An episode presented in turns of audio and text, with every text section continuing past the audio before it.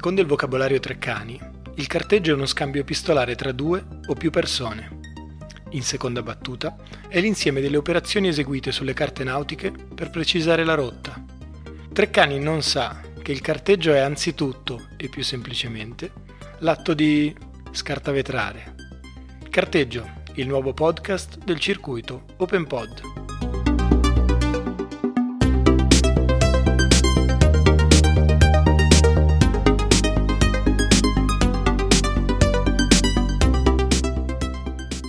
No, ma la, la prima cosa è, è proprio è la, è la, la chiacchierata, la telefonata da cui tutto è cominciato. Io ho detto, guarda, servirebbe una mano Zach perché volevo ricostruire la storia del primo collettivo contro Eh, e che tu è- no eh no. non è il primo, Eh, no compagno Abo non è il primo. Eh, eh, perché così, eh, non è il primo, E che già- io sappia, e che già io questo, sappia, questo già è un fatto. Che io sappia non è spiazzato. il primo, nel senso che c'era già quello di panetteria, come sportello, come a Milano perlomeno, e poi c'erano varie altre cosine in Italia, però a Milano c'era sicuramente quello.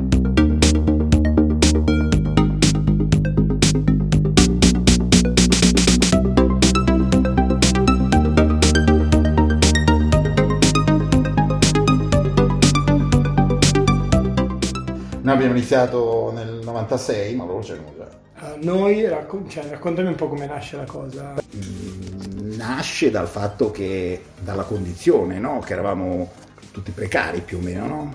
quelli che formano il collettivo. A parte qualche dipendente del eh, settore pubblico, mm, insegnante, però eravamo, la maggior parte di noi erano precari.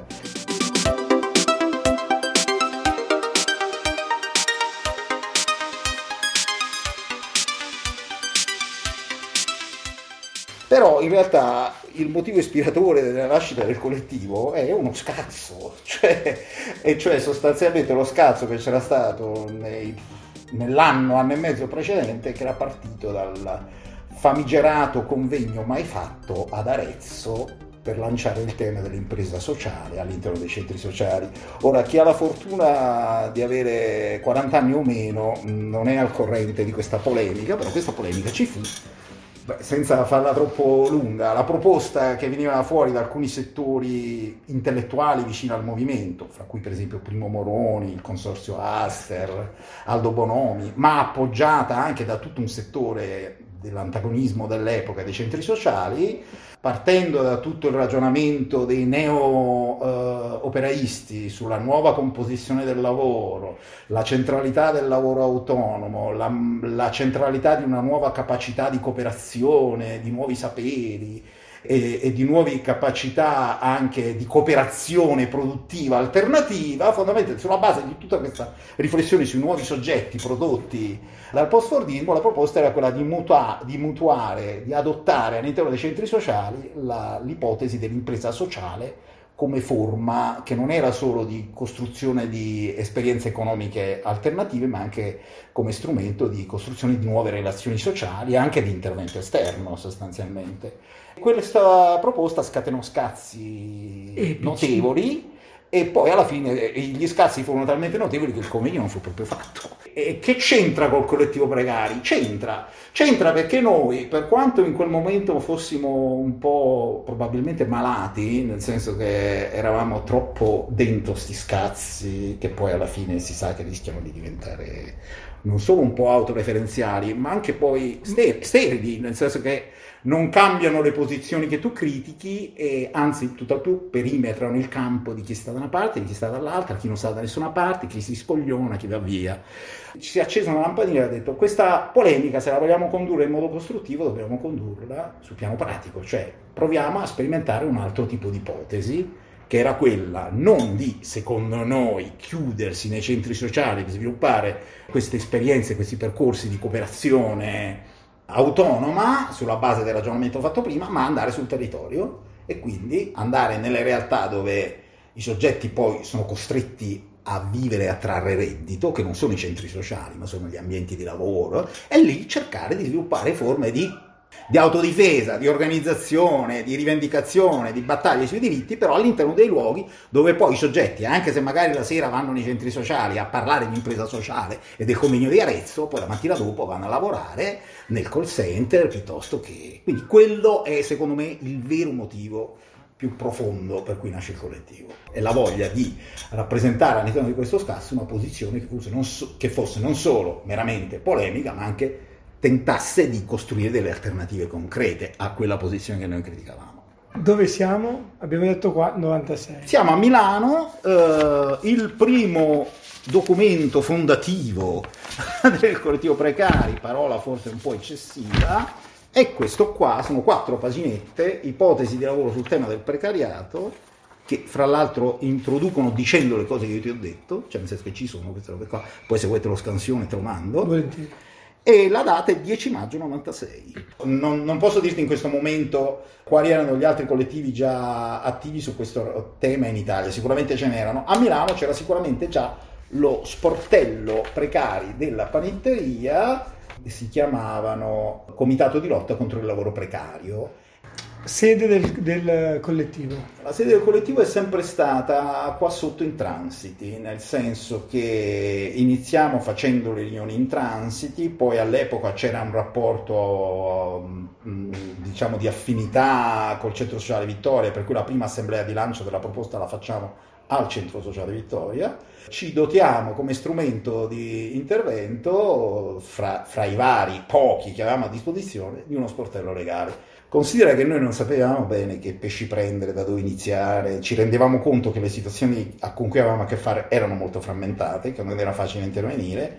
In questi contesti qua c'era una vasta elusione, evasione, infrazione delle norme e che quindi questo, per quanto in un contesto sfavorevole di crescente precarizzazione anche della normativa, dava comunque la possibilità di prendere contatto con questi soggetti proponendo loro un servizio di consulenza legale gratuita. Lo sportello funzionava tutte le settimane, eh, circa due ore a settimana, avevamo un contatto con alcuni avvocati che prestavano il loro appoggio allo sportello, noi avevamo fatto una formazione, un'autoformazione piuttosto di quelle... maccheronica, diciamo molto approssimativa, cercavamo di inquadrare più o meno la questione e poi facevamo delle schede e poi le mandavamo agli avvocati Cominciamo quindi, se vuoi, a partire con quello che secondo noi avrebbe potuto essere, ma non è stato, perché sennò qui, qui è inutile che ci stiamo a prendere in giro. Innanzitutto, lo sportello eh, non lo facciamo solo noi, perché in quel periodo, oltre allo sportello di panetteria che già c'era, un po' anche sull'onda di quello che facevamo noi, o comunque per percorsi propri,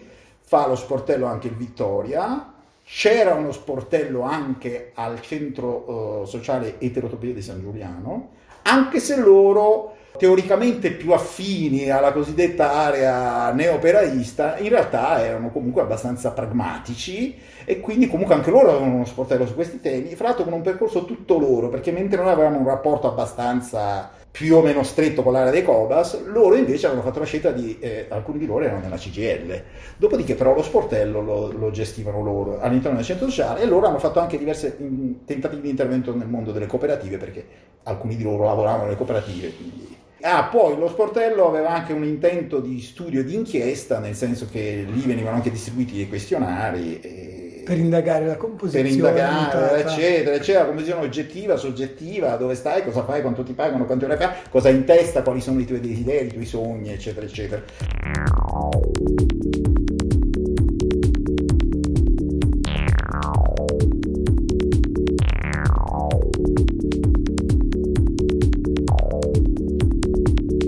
Di tutto questo concretamente che cosa poi è stato fatto? Uh, l'idea dello sportello, che era quella che, il solito schema, si parte proponendo un servizio all'interno di una logica, se vuoi, mutualistica, solidaristica, per non dire patronale, per poi tentare di eh, eh intrecciare legami con i soggetti Ingaggiare. e poi promuovere vertenze, lotte, eccetera, eccetera, eccetera. Questa era l'idea. È accaduto questo poco, perché? Le realtà sulle quali poi alla fine attraverso lo sportello e attraverso le avvertenze legali siamo riusciti a entrare in contatto sono state diverse, per esempio la, la, cooperativa CSML di via Gallarate nel 97, sulla quella facciamo una piccola campagna, questi qua avevano addirittura eh, fondato un sindacato giallo eh, al quale obbligavano a iscriversi i loro soci, c'è proprio gente senza scrupoli. Poi mi ricordo una cooperativa di pulizie che aveva lavorato all'interno del, uh, dell'ospedale San Raffaele, cooperativa Clinco, poi abbiamo appoggiato, sostenuto il comitato, questa è una realtà più tradizionale, operai licenziati perché stava chiudendo la fabbrica della Nestlé di Cornaredo, qualche vertenza individuale che ha dato poi luogo a risultati dal punto di vista dei, economico, della vile pecunia. Sulla fiera di Milano anche, c'era uno dei nostri eh, che lavorava lì in fiera. Poi un altro intervento fu fatto all'interno della Diacron, che era la società di sondaggi che allora lavorava per Mediaset,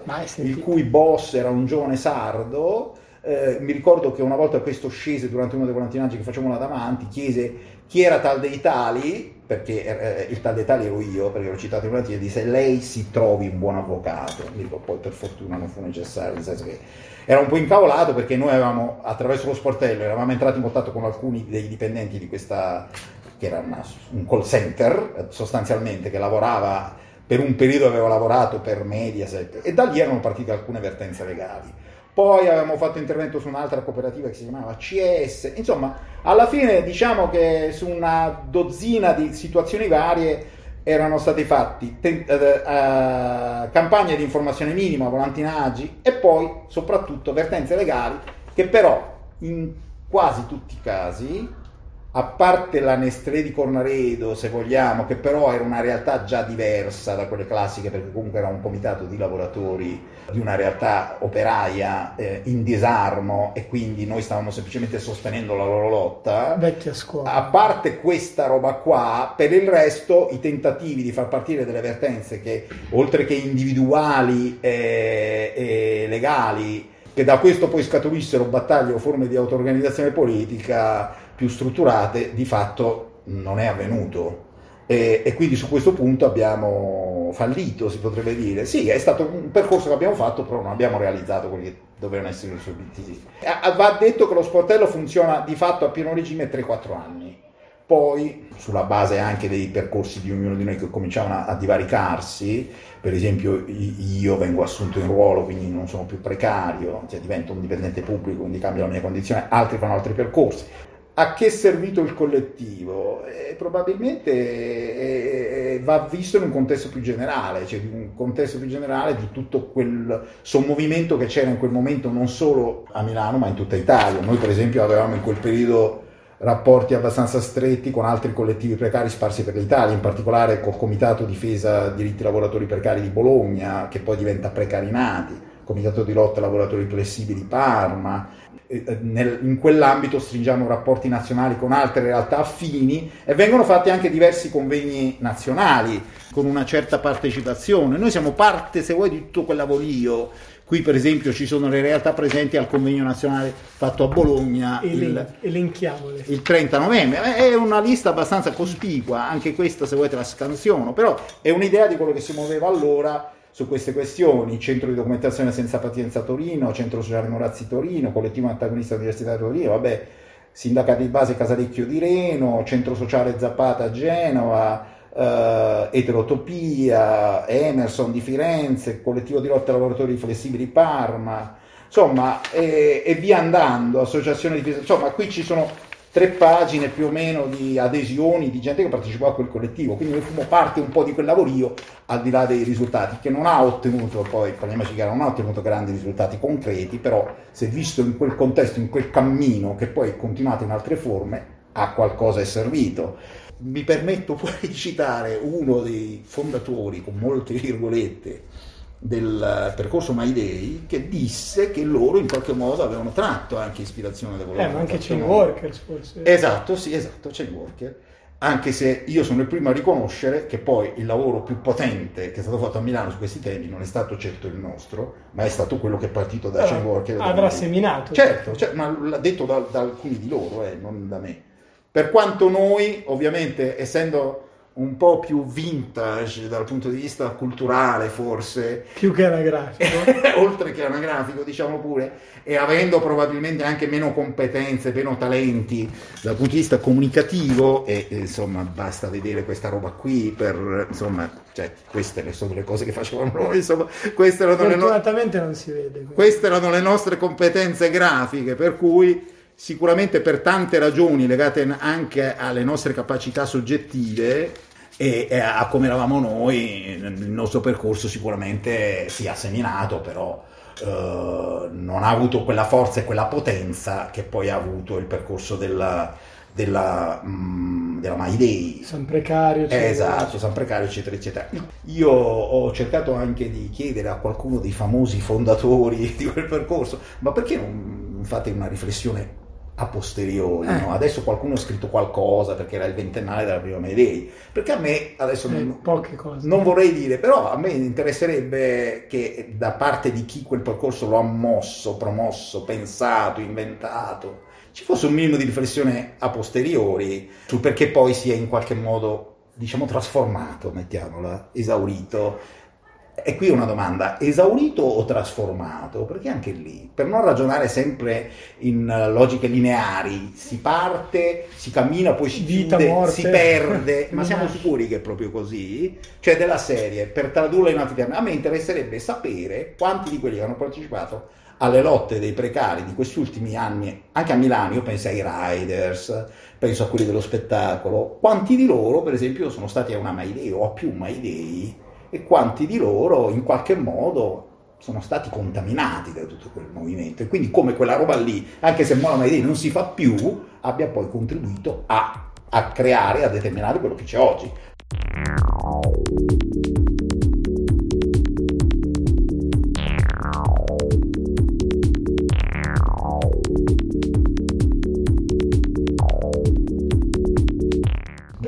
Proprio la logistica mi dà l'occasione di chiederti invece una cosa che finora è stata lambita ma sostanzialmente ai margini, cioè il rapporto col sindacato. Sindacato, quello maiuscolo confederale, sindacato di lotta, sindacato di base, sindacato- farsi sindacato attraverso le attività, cioè com- come l'avete vissuto? Il rapporto con i sindacati confederali è stato sostanzialmente inesistente, nel senso che a parte una critica di carattere propagandistico che è, è presente in tutti i documenti che noi abbiamo fatto, volantini, roba del genere, una costante, di cornice, tutto, diciamo. in quanto individuati come corresponsabili delle politiche di precarizzazione o per appoggio attivo o per inerzia eh, però a parte quello non abbiamo mai avuto un rapporto diretto. C'è stato invece un tentativo di rapporto col sindacalismo di base, in particolare con la Confederazione Cobas, che però è avvenuto già nella fase calante del collettivo, nel senso che di fronte, se vuoi, a- a- alla debolezza dei risultati ottenuti dalla-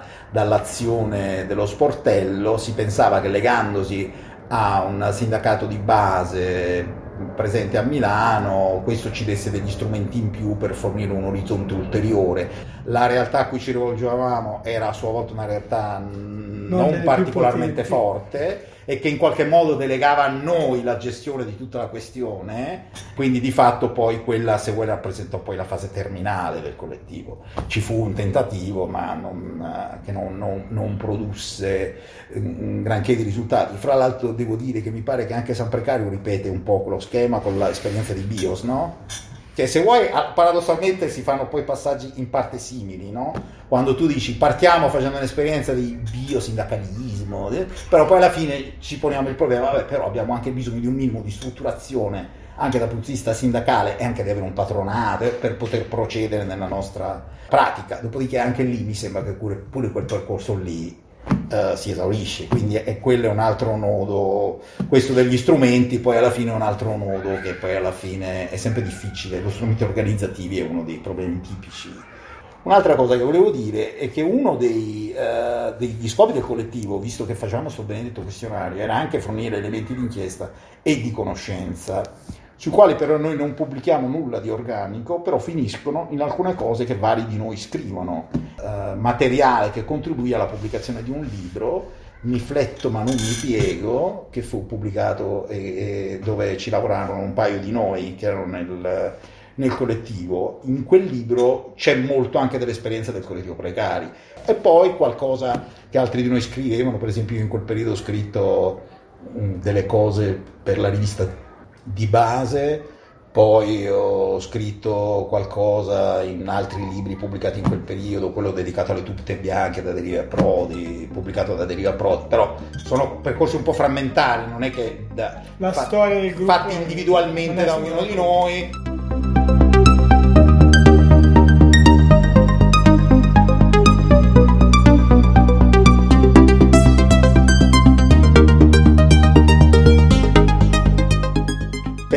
Secondo me la My Day no, fallisce, se usiamo questo termine, non perché eh, loro sono stati non abbastanza capaci, poi ci saranno stati anche degli errori, tutto quello che vuoi, però eh, è il contesto italiano che fa sì che le battaglie su questi temi abbiano una, una dinamica che è molto più discontinua, difficile, non lineare e fatta di continui tentativi che però secondo me alla fine una, un qualche filo lo stanno mantenendo perché se no non ci sarebbero anche queste vicende recenti che magari sono meno roboanti dal punto di vista delle declamazioni di quello che fanno noi, però sono molto concrete dal punto di vista delle cose che poi fanno materialmente, delle persone che organizzano e, e anche magari dei risultati che riescono ad ottenere.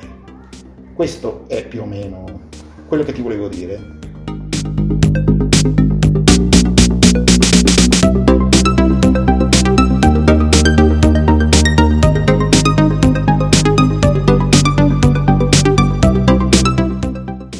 Se questa roba la sente qualcun altro del collettivo mi, mi, mi lincia perché magari forse minimizzo troppo. Io cerco solo di essere onesto, ecco, cioè di descrivere quel percorso per quello che fu, ma anche per quello che non fu.